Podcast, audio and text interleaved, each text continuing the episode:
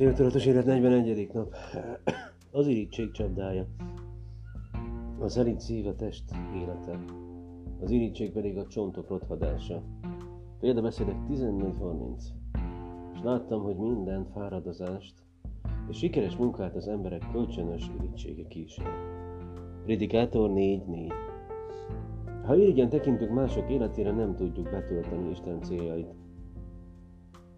Bár Isten minden embert öt alapvető, örökkévaló cél betöltésére teremtett, az, ahogyan megvalósítjuk ezeket a célokat, vagyis az idő, a hely, a terv, a módszer teljes mértékben egyéni. Isten nem klónokat alkotott, nem készített másolatokat, nem tervez egyforma két életet. Kizárólag egyedi műalkotásokat teremt. A 30. és a 31. napon megbeszéltük, hogy Isten egészen egyedivé Semmi máshoz nem hasonlíthatóvá formált bennünket. Azt az életet, amelyet számomra teremtett, egyedül én vagyok képes leélni, tehát nem élhetem valaki más életét. Ha megpróbálok olyanná válni, amilyen nem vagyok, frusztrált és kimerült leszek, vagyis kudarcra vagyok ítélve. Az emberi természethez hozzátartozik, hogy érdeklődve figyeljük egymást. Ének vagyunk. Kíváncsian méregetjük embertársaink külsejét, tetteit, beszéd moderált életét. Megfigyeljük, hogyan öltözködnek, mivel foglalkoznak, miük van. Nincs is ezzel baj különösen, ha képesek vagyunk értékelni az isteni teremtés sokszínűségét, és örülünk annak, hogy a teremtő nem egyformának alkotott bennünket. Az viszont már nem helyes, ha irigykedünk és közben neheztelünk Istenre, amiért minket ilyennek, másokat meg olyannak teremtett. Az irítség csapda. A modern világban, amikor a technológia segítségével belelátást nyerünk más életmódjába, talán épp az irítség az első számú akadály annak, hogy megvalósítsuk Isten életünkre vonatkozó tervét. Az irítség globális bűn, a világon mindenhol, minden etnikai csoportban találkoztam már vele. Neki miért lehet ilyen szép háza? Miért ő kapta meg az állást? Miért nem lehetek én is ugyanolyan szép, gazdag, okos, híres, mint ő. Az irítség elvonja a figyelmünket Isten tervéről, hogy csak azt vesszük észre, ami hiányzik az életünkből. Valahányszor irigykedünk, valakire elfordítjuk a tekintetünket Istentől kapott feladatunkról. Hiába ajándékozott meg bennünket személyre szabott tervvel, mellékvágányra kerülünk, rossz irányt vesz, és végül zsákutcába torkolik az életünk. Az irítségért hatalmas érzelmi árat fizetünk, és semmit sem kapunk viszonzásul. Célt tévesztünk, és egyúttal az örömünknek is búcsút mondhatunk. Az irítségben az a legrosszabb, hogy sértő Istenre nézve. Valahányszor azt kívánjuk, hogy bárcsak valaki más bőrébe bújhatnánk, megkaphatnánk, ami az ő, vagy úgy élhetnénk, mint ő, tulajdonképpen azt fejezzük ki, Isten, hibásan alkottál, lehettél volna ügyesebb. Teremthettél volna olyannak is, mint az a másik, mégse tetted. Miért rontottál el? A te helyedben én olyanná alkottam volna magam, mint ő. Az irítség tehát nem más, mint egyfajta, tudatlanságból és pökhendiségből fakadó lelki lázadás. Azt feltételezik, hogy jobb tervet tudunk kiászelni magunknak, mint a teremtő. Valóban így lenne? Most a Biblia nem helyesli az efféle elbizakodottságot. Ugyan ki vagy te, ember, hogy perbe szállsz az Istennel. Mondhatja alkotójának az alkotás, miért formáltál engem ilyenre? Az irítség annyira destruktív tulajdonság, hogy még a tíz parancsolat is tiltja. A tizedik parancsolat így szól, ne kívánd fele barátod házát, semmit, ami a fele barátodé.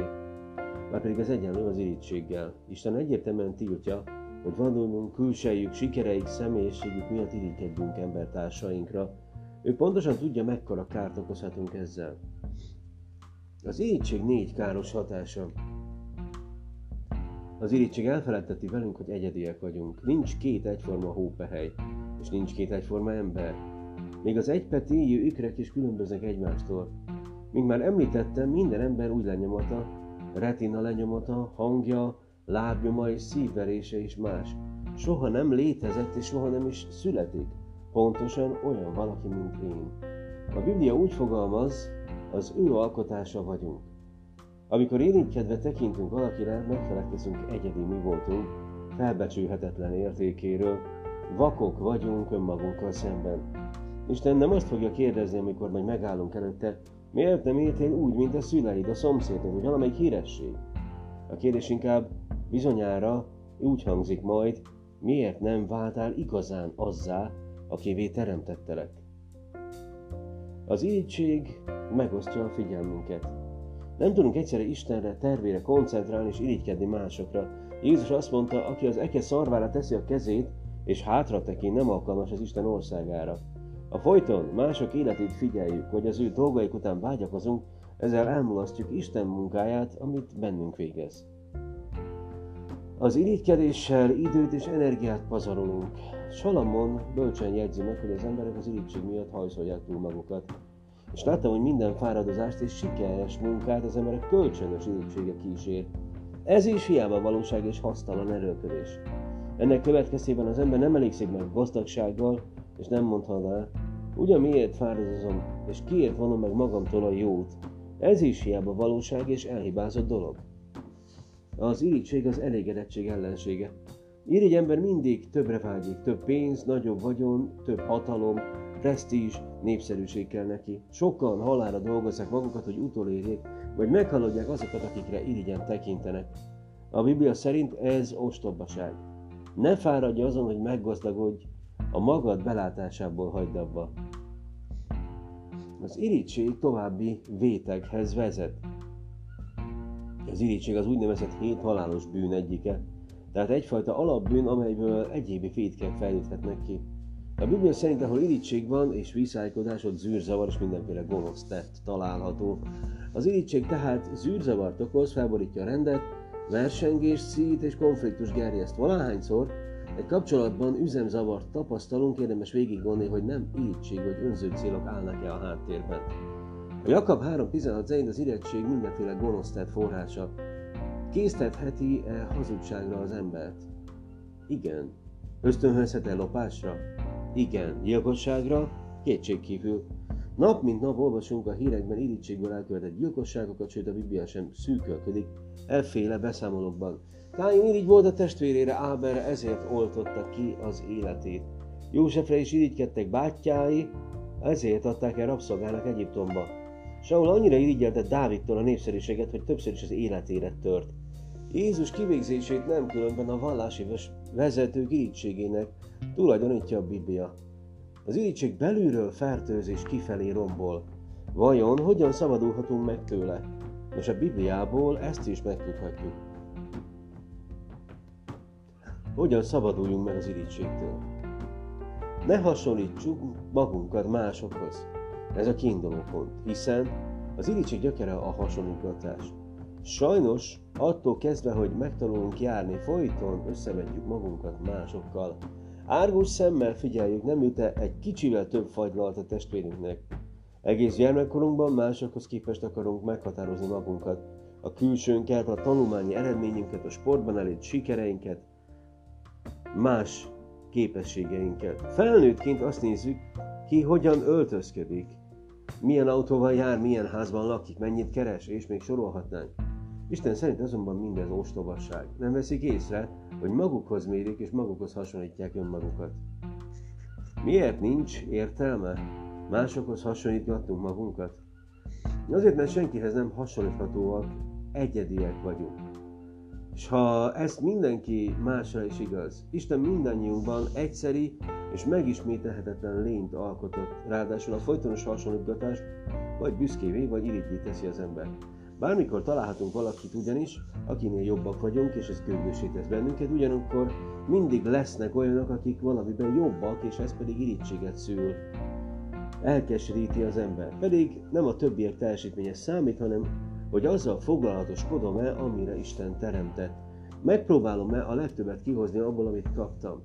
Isten nem kér számon rajtam olyan képességeket és lehetőségeket, amelyeket nem ajándékozott nekem.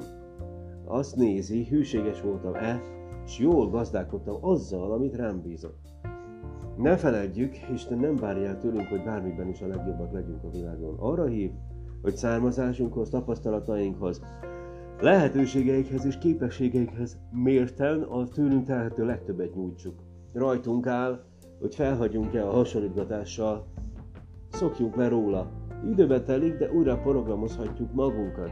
Mikor másokhoz hasonlítgatnánk magunkat, tereljük más irányba gondolatainkat.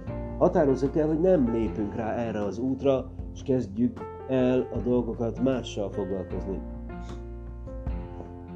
Örüljünk, ha Isten jóságát látjuk mások életében. Ahelyett, hogy neheztelnénk rájuk, ünnepeljünk velük. A Biblia arra tanít, hogy örüljünk, ha Isten megáldja körülöttünk élőket. Örüljetek az örülőkkel, sírjatok a sírókkal. Talán a második felszólításnak könnyebben eleget teszünk, hiszen még e, riválisainkat is ösztönösen vigasztani próbáljuk, amikor veszteség vagy sérelem éri őket. Viszont gyakran nehezünkre esik, hogy örüljünk sikereiknek, különösen, ha mi magunk gyengébben teljesítünk az adott területen. Hogy érzem magam, amikor a kollégáimat előléptetik. Ha egyedülálló vagyok, mi jár a fejemben az esküvőkön, vagy amikor egy ismerős családban gyerek születik? Mi az ösztönös reakció, amikor valakit hatalmas szerencse ér? Mikor adtam hálát Istennek olyasmiért, amit mások életében tett? Részben azért esik nehezünkre örülni az örülőkkel, mert azt hiszik, hogy Isten jósága és kegyelme véges. Attól félünk, ha mások nagyobb szeretet kapnak a tortából, nekünk kevesebb jut majd. Elfelejtjük, hogy Isten kegyeme határtalan. Mindnyáján bőségesen részesülünk belőle, még akkor is végtelen sok marad. Az Efézus 3.8 mérhetetlennek nevezi is Krisztus gazdagságát. Az érettségben az a legkínosabb, hogy általában a hozzánk legközelebb állók iránt érezzük. A családon belül, szomszédok között, csapattársak, zenésztársak közé üti fel a fejét. Földművelők, lelkészek, és még sorolhatnánk, méregetik irigykedve egymás sikereit. Aki több boldogságra vágyik, jó, ha tudja, ennek egy titkát. Próbáljon meg örülni mások sikereinek és örömeinek. Ha csak akkor vagyunk boldogok, amikor valami jó történik velünk, életünk tetemes részét boldogtalanul fogjuk leélni, hiszen senkivel sem történik csak jó dolog, ha azonban mások sikereinek is tudunk örülni, mindig találhatunk majd okot az örömre. Legyünk hálásak azért, ami ennek vagyunk, és amink van. Minden Isten ajándéka. A Biblia azt kérdezi, mit van, amit nem kaptál. Ha pedig kaptad, mit dicsekszel, mintha nem kaptad volna. Ti már jól laktatok, már meggazdagodtatok. Amikor azon kapjuk magunkat, hogy valaki más állása, tehetsége, udvarlója, vagy család élete után áhítozunk, jusson eszünkbe, Istentől különleges ajándékokat kaptunk, amelyek viszont mások életéből hiányoznak. Bizonyára nekik is vannak nehézségeik, csak hogy ezeket mi nem látjuk és nem ismerjük. Az irítség alapja az a téves elképzelés, hogy a vagyon boldogít. Nem csak a Biblia, hanem sok millió embertársunk élet tapasztalata is e- cáfolja ezt. A világ leggazdagabb uralkodója Salamon szerint, aki szereti a pénzt, nem elégszik meg a pénzzel, sem a jövedelemmel, az, aki szereti a vagyont. Ez is hiába valóság. Ha szaporodnak a javak, szaporodnak a fogyasztói is. Mi haszna van tehát belőlük a gazdának? Legfeljebb annyi, hogy szemlélhetik. A boldogság döntés kérdése. Mindenki annyira boldog, amennyire az akar lenni. Ha nem tudunk örülni annak, amink van, annak sem fogunk örülni, amikor több lesz. Az irigy ember azt kérdezi, neki miért sikerül, ő miért kapta meg, én miért nem. A hálás ember viszont úgy gondolkodik, miért éppen nekem sikerült, miért nekem jutott ez a sok jó. Példának tekinthetjük Dávid imáját, ki vagyok én, Uram, ó Uram, és mi az én házam népe, hogy eljutottál, eljuttattál engem idáig. Évekkel később pedig így Dávid fia írja, többet ér az, amit lát a szem, mint amiután sóvárog a lélek.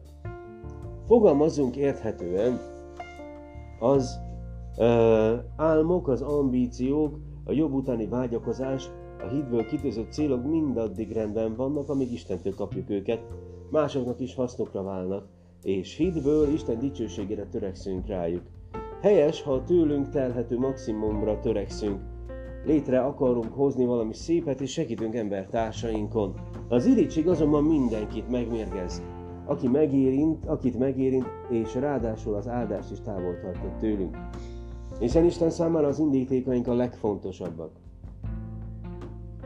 Bízunk Istenben, amikor az élet igazságtalanul bánik velünk. Ha egy adott helyzetben úgy érzem, ez nem igazság, nekem is jár, ami neki, akkor ez az a egyik legbiztosabb jele annak, hogy az irítség gyökeret a szívemben. Valahányszor igazságtalansággal vádoljuk Istent, valójában jóságában kételkedünk. A kételkedés a betegség, az irítség, a tünet, a láz. Amikor irigykedve tekintünk ismerőseinkre, olyankor nem hiszük el, hogy Isten tudja, mi a legjobb nekünk. Megkérdőjelezzük szeretetét, igazságosságát, sőt, bölcsességét is, valahányszor igazság talansággal vádoljuk Isten, ostoma módon azt sugaljuk, Isten, én jobb Isten lennék nálad, a te helyedben én igazságosabb lennék. Amikor legközelebb kikelnénk Isten igazságtalan döntései ellen, érdemes emlékeztetnünk magunkat a következőre. Amint csak van, meg nem érdemelt ajándék Istentől. Ha nem lenne kegyelmes hozzám, nem is léteznék. Minden egyes levegő vétel ajándék. Nem tudom, amit Isten tud, nem látom, amit Isten lát, kénytelen vagyok bízni benne. Az élet itt a Földön valóban igazságtalan, de ennek nem Isten, hanem a bűn az oka. Az Isten elleni ládozásunk mindent tönkretett. Nem a mennyben élünk, ahol minden tökéletes, itt a Földön semmi sem az. Isten azért küldte el a Jézust, hogy megmentsen bennünket az ítélet napjától, amikor kiegyenlít minden tartozást, jóvá tesz minden rosszat és igazságosságot szolgáltat. Nem igazság, hogy Jézus halt meg helyettünk, ő mégis megtette. A Máté evangéliumban 20. fejezetében olvashatjuk Jézus példázatot a földművessel, aki több napszámost is felvett ugyanazon a napon, de más-más időpontban. A nap végén mindannyiunknak azonos bért fizetett. Az utolsóként felvetteket ez természetesen nem zavarta a többieket, azonban akik az egész napot végig robotoltak, felháborodtak az igazságtalanságon. Ezek az utolsók egy órát dolgoztak, és egyenlővé tetted őket velünk, aki az egész nap terhét hordoztuk és szenvedtünk a hőségtől. Figyeljünk meg, milyen frappánsan válaszol a. Barátom, nem bánok-e veled igazságtalanul? Nem egy dénárban egyeztél meg velem. Vedd, ami a tied, és menj el. Én pedig az utolsónak is annyit akarok adni, amely, amint neked. Hát nem szabad-e nekem azt tennem a saját javaimmal, amit akarok? Vagy a teszemed azért gonosz, mert én jó vagyok? Milyen egyenes beszéd. Vedd, ami a tiéd, és menj el. Mintha azt akarnám mondani, ne keseregj, amiért nagy lelkűen bánok a többiekkel, hanem örülj annak, amit kaptál, és nézz előre. Ha megfogadjuk a gazda tanácsát, elkerülhetjük az irítség csapdáját, és nem fogunk letérni az Isten által kijelölt útról. 41. nap, vizsgáljuk meg céljainkat, elmékedj rajta, nem tudom betölteni az Istentől kapott célomat, ha irigykedve tekintek másokra. Tanuld meg, a szerint szív a test élete, az irítség pedig a csontok rothadása. Például beszélek 14.30. Gondold át, az élet mely területein szoktam másokéhoz hasonlítani az életemet, és irítséget érezni.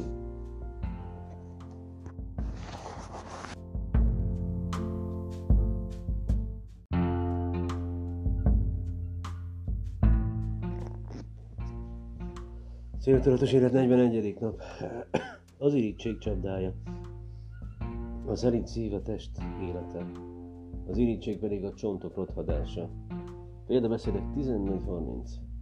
És láttam, hogy minden fáradozást és sikeres munkát az emberek kölcsönös irítsége kísér. Predikátor 4.4.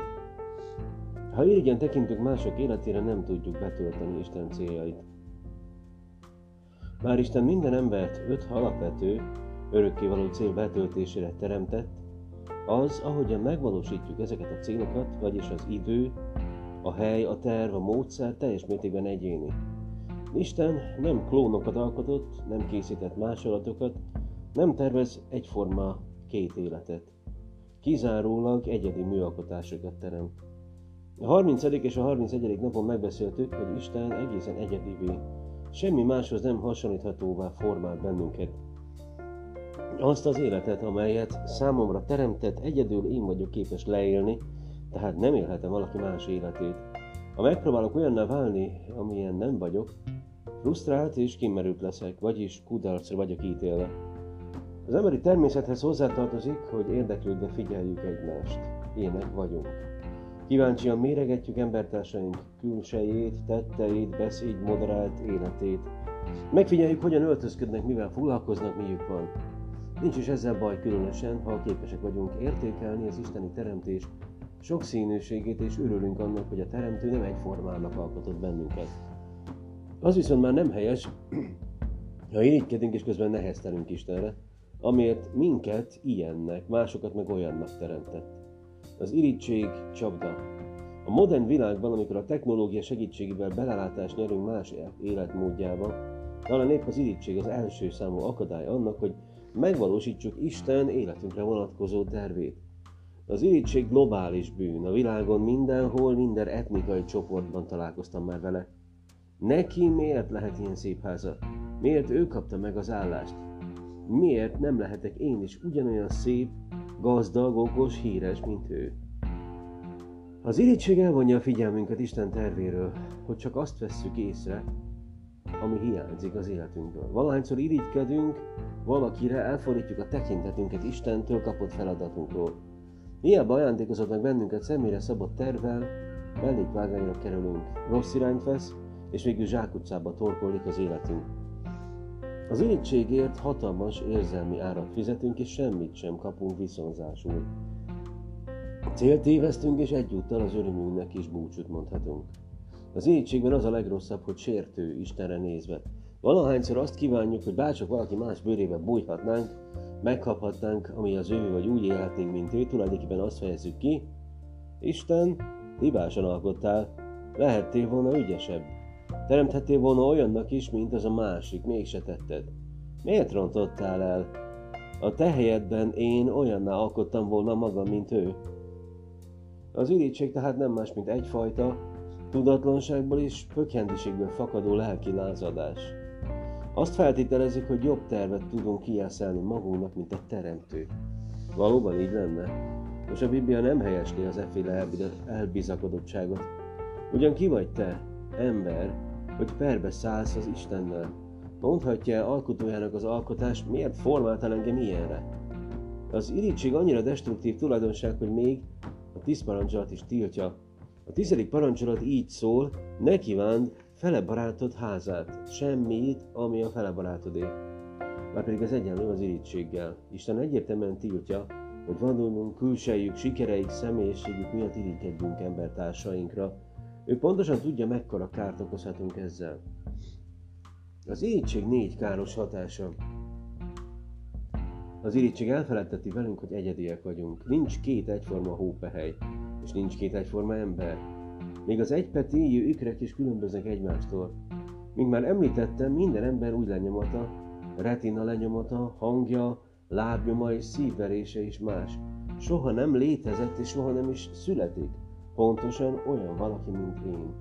A Biblia úgy fogalmaz, az ő alkotása vagyunk.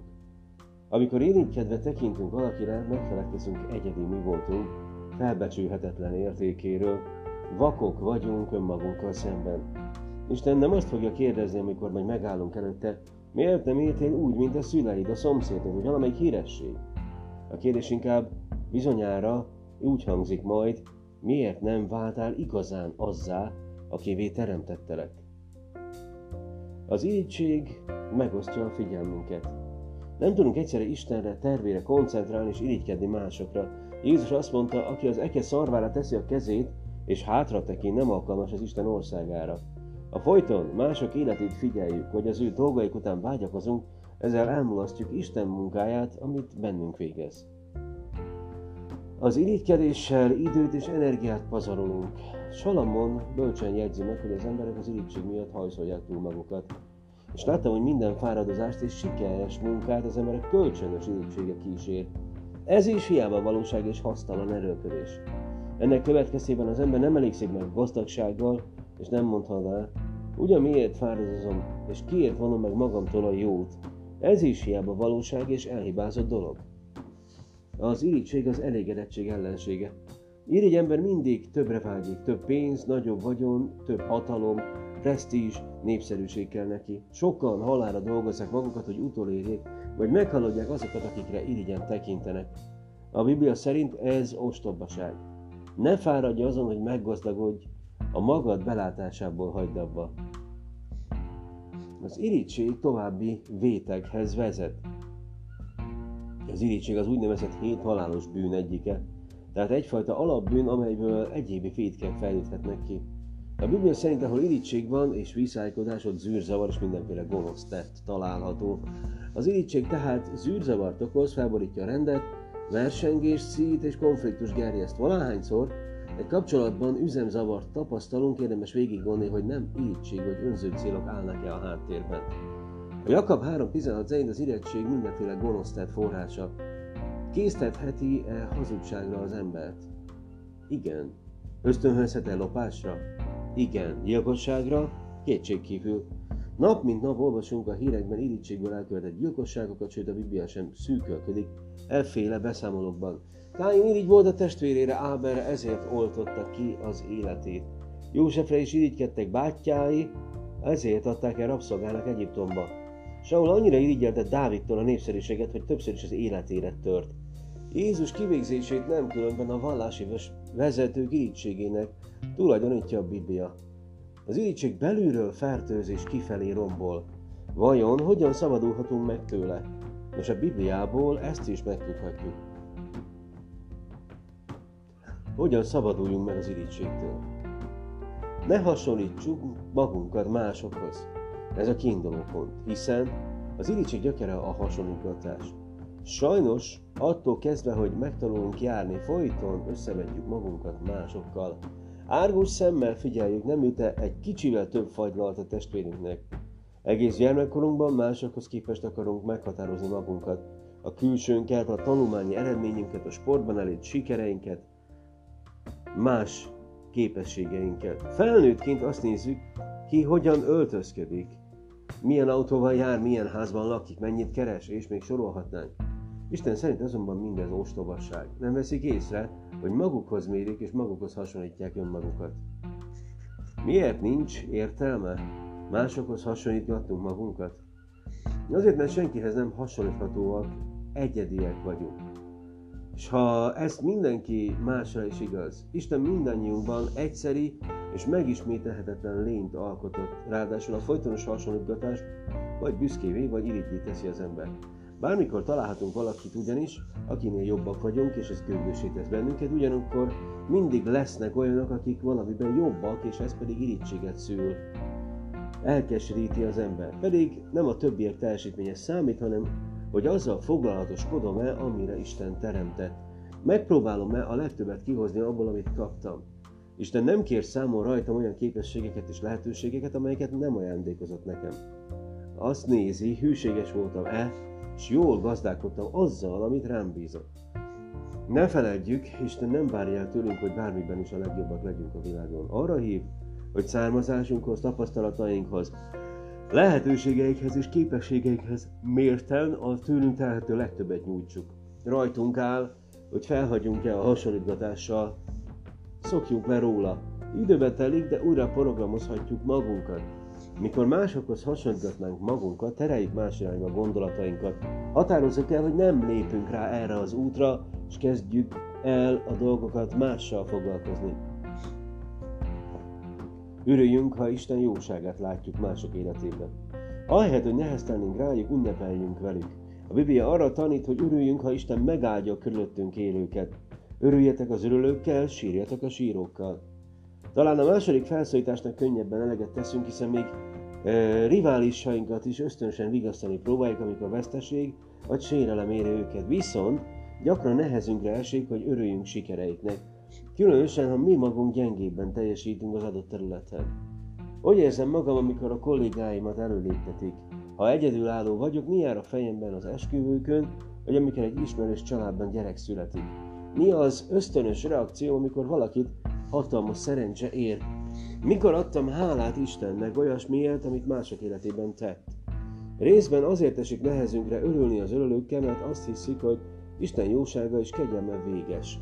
Attól félünk, ha mások nagyobb szeretet kapnak a tortából, nekünk kevesebb jut majd. Elfelejtjük, hogy Isten kegyelme határtalan. Mindnyáján bőségesen részesülünk belőle, még akkor is végtelen sok marad. Az Efézus 3.8 mérhetetlennek nevezi is Krisztus gazdagságát. Az érettségben az a legkínosabb, hogy általában a hozzánk legközelebb állók iránt érezzük. A családon belül, szomszédok között, csapattársak, zenésztársak közé üti fel a fejét. Földművelők, lelkészek, és még sorolhatnánk, méregetik irigykedve egymás sikereit. Aki több boldogságra vágyik, jóha tudja ennek egy titkát. Próbáljon meg örülni mások sikereinek és örömeinek. Ha csak akkor vagyunk boldogok, amikor valami jó történik velünk, életünk tetemes részét boldogtalanul fogjuk leélni, hiszen senkivel sem történik csak jó dolog, ha azonban mások sikereinek is tudunk örülni, mindig találhatunk majd okot az örömre. Legyünk hálásak azért, amilyennek vagyunk, és amink van. Minden Isten ajándéka. A Biblia azt kérdezi, mit van, amit nem kaptál. Ha pedig kaptad, mit dicsekszel, mintha nem kaptad volna. Ti már jól laktatok, már meggazdagodtatok. Amikor azon kapjuk magunkat, hogy valaki más állása, tehetsége, udvarlója, vagy család élete után áhítozunk, jusson eszünkbe, Istentől különleges ajándékokat kaptunk, amelyek viszont mások életéből hiányoznak. Bizonyára nekik is vannak nehézségeik, csak hogy ezeket mi nem látjuk és nem ismerjük. Az irítség alapja az a téves elképzelés, hogy a vagyon boldogít. Nem csak a Biblia, hanem sok millió embertársunk élet tapasztalata is e- cáfolja ezt. A világ leggazdagabb uralkodója Salamon szerint, aki szereti a pénzt, nem elégszik meg a pénzzel, sem a jövedelemmel, az, aki szereti a vagyont. Ez is hiába valóság. Ha szaporodnak a javak, szaporodnak a fogyasztói is. Mi haszna van tehát belőlük a gazdának? Legfeljebb annyi, hogy szemlélhetik. A boldogság döntés kérdése. Mindenki annyira boldog, amennyire az akar lenni. Ha nem tudunk örülni annak, amink van, annak sem fogunk örülni, amikor több lesz. Az irigy ember azt kérdezi, neki miért sikerül, ő miért kapta meg, én miért nem. A hálás ember viszont úgy gondolkodik, miért éppen nekem sikerült, miért nekem jutott ez a sok jó. Példának tekinthetjük Dávid imáját, ki vagyok én, Uram, ó Uram, és mi az én házam népe, hogy eljutottál, eljuttattál engem idáig. Évekkel később pedig így Dávid fia írja, többet ér az, amit lát a szem, mint amiután sóvárog a lélek. Fogalmazzunk érthetően, az ö, álmok, az ambíciók, a jobb utáni vágyakozás, a hitből kitűzött célok mindaddig rendben vannak, amíg Istentől kapjuk őket, másoknak is hasznokra válnak, és hitből Isten dicsőségére törekszünk rájuk. Helyes, ha tőlünk telhető maximumra törekszünk, létre akarunk hozni valami szépet, és segítünk embertársainkon. Az irítség azonban mindenkit megmérgez. Aki megérint, akit megérint, és ráadásul az áldást is távol tartott tőlünk. Hiszen Isten számára az indítékaink a legfontosabbak. Bízunk Istenben, amikor az élet igazságtalanul bánik velünk. Ha egy adott helyzetben úgy érzem, ez nem igazság, nekem is jár, ami neki, akkor ez az a egyik legbiztosabb jele annak, hogy az irítség gyökeret lehet a szívemben. Valahányszor igazságtalansággal vádoljuk Istent, valójában jóságában kételkedünk. A kételkedés a betegség, az irítség a tünet, a láz. Amikor irigykedve tekintünk ismerőseinkre, olyankor nem hiszük el, hogy Isten tudja, mi a legjobb nekünk. Megkérdőjelezzük szeretetét, igazságosságát, sőt, bölcsességét is, valahányszor igazságtalansággal vádoljuk Isten, ostoma módon azt sugaljuk, Isten, én jobb Isten lennék nálad, a te helyedben én igazságosabb lennék. Amikor legközelebb kikelnénk Isten igazságtalan döntései ellen, érdemes emlékeztetnünk magunkat a következőre. Amint csak van, meg nem érdemelt ajándék Istentől. Ha nem lenne kegyelmes hozzám, nem is léteznék. Minden egyes levegő vétel ajándék. Nem tudom, amit Isten tud, nem látom, amit Isten lát, kénytelen vagyok bízni benne. Az élet itt a Földön valóban igazságtalan, de ennek nem Isten, hanem a bűn az oka. Az Isten elleni ládozásunk mindent tönkretett. Nem a mennyben élünk, ahol minden tökéletes, itt a Földön semmi sem az. Isten azért küldte el a Jézust, hogy megmentsen bennünket az ítélet napjától, amikor kiegyenlít minden tartozást, jóvá tesz minden rosszat és igazságosságot szolgáltat. Nem igazság, hogy Jézus halt meg helyettünk, ő mégis megtette. A Máté evangéliumban 20. fejezetében olvashatjuk Jézus példázatot a földművessel, aki több napszámost is felvett ugyanazon a napon, de más-más időpontban. A nap végén mindannyiunknak azonos bért fizetett. Az utolsóként felvettekhet, ez természetesen nem zavarta többieket, azonban akik az egész napot végig robotoltak, ö, felháborodtak az igazságtalanságon. Ezek az utolsók egy órát dolgoztak, és egyenlővé tetted őket velünk, aki az egész nap terhét hordoztuk és szenvedtünk a hőségtől. Figyeljünk meg, milyen frappánsan válaszolok azt a barátom, nem bánok-e veled igazságtalanul? Nem egy dénárban egyeztél meg velem. Vedd, ami a tied, és menj el. Én pedig az utolsónak is annyit akarok adni, amely, amint neked. Hát nem szabad-e nekem azt tennem a saját javaimmal, amit akarok? Vagy a te szemed azért gonosz, mert én jó vagyok? Milyen egyenes beszéd. Vedd, ami a tiéd, és menj el. Mintha azt akarnám mondani, ne keseregj, amiért nagy lelkűen bánok a többiekkel, hanem örülj annak, amit kaptál, és nézz előre. Ha megfogadjuk a gazda tanácsát, elkerülhetjük az irítség csapdáját, és nem fogunk letérni az Isten által kijelölt útról. 41. nap, vizsgáljuk meg céljainkat, elmékedj rajta, nem tudom betölteni az Istentől kapott célomat, ha irigykedve tekintek másokra. Tanuld meg, a szerint szív a test élete, az irítség pedig a csontok rothadása. Példabeszédek 14.30. Gondold át, az élet mely területein szoktam másokéhoz hasonlítani az életemet, és irítséget érezni.